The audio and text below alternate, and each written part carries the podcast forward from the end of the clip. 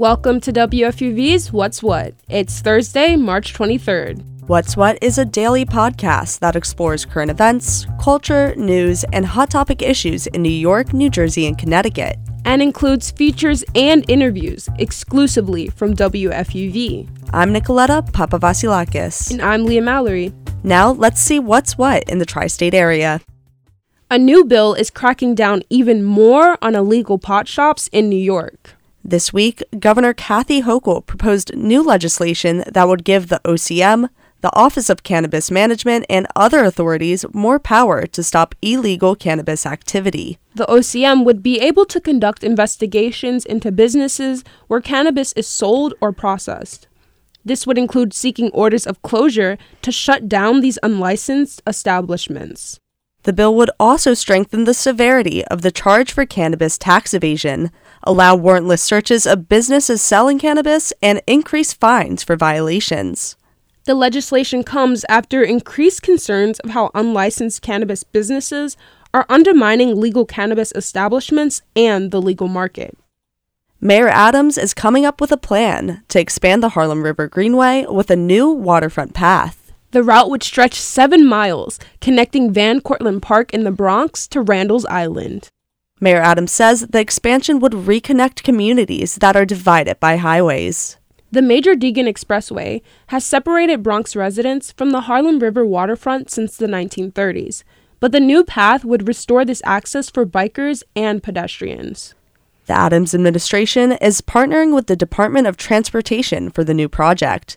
They are hosting a series of online workshops where residents can give their input in the design plan. These workshops will start next month on April 18th. New legislation proposes the renaming of the Donald J. Trump State Park across Westchester and Putnam County. Assemblywoman Dana Levenberg is the lead sponsor of the bill. She says that visitation rates have been lower and the park is being neglected because of its association with the former president. Do you consider yourself a failure? Well, New York has just the place for you.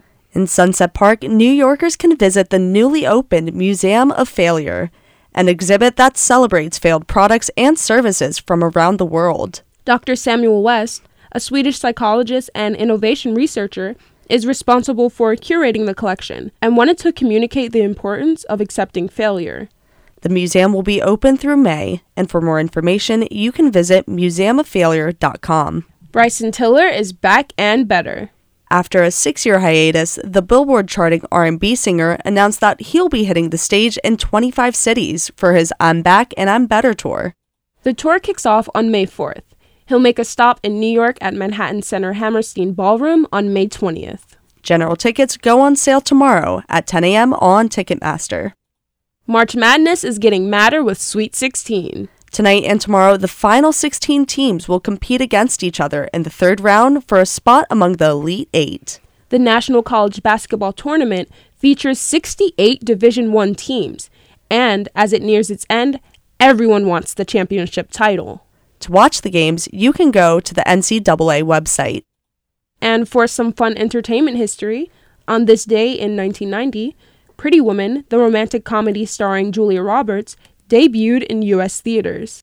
Also on this day in 2002, Eminem became the first rapper to win an Oscar for his song Lose Yourself from his semi biographical film 8 Mile. The track would win Best Original Song. Willa Kim was a groundbreaking costume designer for Broadway, opera, ballet, film, and television.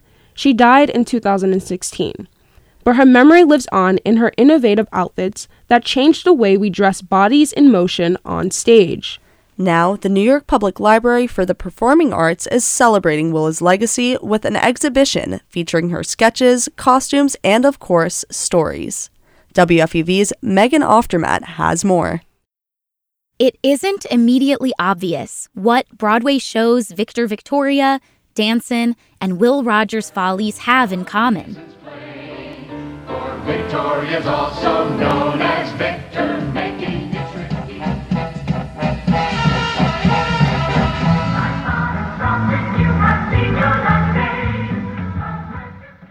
But the minute you set eyes on the costumes, it becomes clear.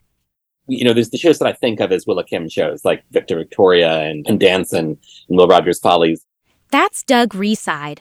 He's the curator of the Billy Rose Theater Division at the New York Public Library for the Performing Arts, the home of the wondrous Willa Kim exhibit. Willa was a beautiful artist. So she could draw very evocative sketches, which are by themselves absolutely beautiful. And that's Bobbi Owen, the curator of the exhibit. Owen is also a recently retired professor emerita from the Department of Dramatic Art at the University of North Carolina at Chapel Hill. Her career really began in the 1960s, the early 1960s. But in 1981, she won a Tony Award for Sophisticated Ladies, and the 1980s and 90s really belonged to her. Willa Kim was born and raised in California, where she began her career as a painter. Eventually, she began assisting costume designers Barbara Karinska and Raoul Pène Du Bois. She followed them to New York and, as Doug Reside explains it, wound up playing a role in designing some of Broadway's most memorable productions.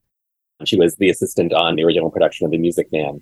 And there's drafts in her collection that suggest that Marian the Librarian's uh, costume was at least very heavily influenced by her initial sketches and research, too. Eventually, Willa Kim would alter the artistic landscape with her own creations with a production of Wee Wis, which was a dance production in 1971, was the first use of painted spandex on a dancer's body. It's Willa Kim who brought that use to the theater. She didn't just change how we use fabric in productions. Her practice was always to watch a dancer move before she would design the costumes for it. She changed how we think about fabric in motion. She was very gifted at not constraining movement, but rather enhancing movement. That marriage, if you will, of fabric to body, of color to fabric, is something that she was especially skilled at and known for. That relationship between performer and costume was something Kim could see long before the production hit the stage.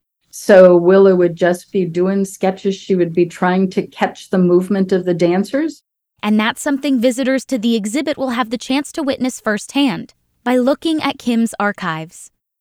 I think there's a script page from Legs Diamond where she's reading the script page and she's doodling in the margins. So you can see the costume ideas start to come as she's reading that written word. And it isn't just her sketches and notes people will have access to. So you get to see her original design, in many cases, a photograph of it on an individual, and then the costume. There's even a wall of textiles curated to honor Kim's unique use of fabric. You know, Willa never used a piece of fabric that came straight out of the fabric store. It always had to be dyed, or it had to be distressed, or it had to be beaded, or it had to be painted, or it had to be manipulated in some way or other. And they'll have her less conventional costumes on display as well, including an outfit she created for a Super Bowl commercial back in the 1980s. There's a salad costume. It is pasta salad. You will just find it rather amazing. California wine. Regina can dress up the taste of any salad. Pasta dressed in Regina red wine vinegar with garlic. Regina wine vinegars, what the best dressed salads are wearing. The exhibit paints a portrait of a woman who created a canon of work that changed the world of costume design. And it amplifies her dedication to her craft, which she continued well into her last decade alive.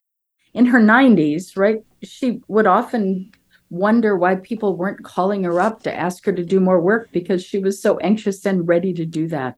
Visitors will have the opportunity to browse the Willa Kim archives until August of this year. It's a rare opportunity to shine a spotlight on someone who wasn't necessarily center stage, but who theater simply wouldn't be the same without. So the exhibition, in some ways, is also a tribute to all of those makers who work in New York City. With WFUV News, I'm Megan Oftermatt. That was WFUV's Megan Oftermatt talking about the wondrous Willa Kim exhibit at the New York Public Library for the Performing Arts from now through August 19th.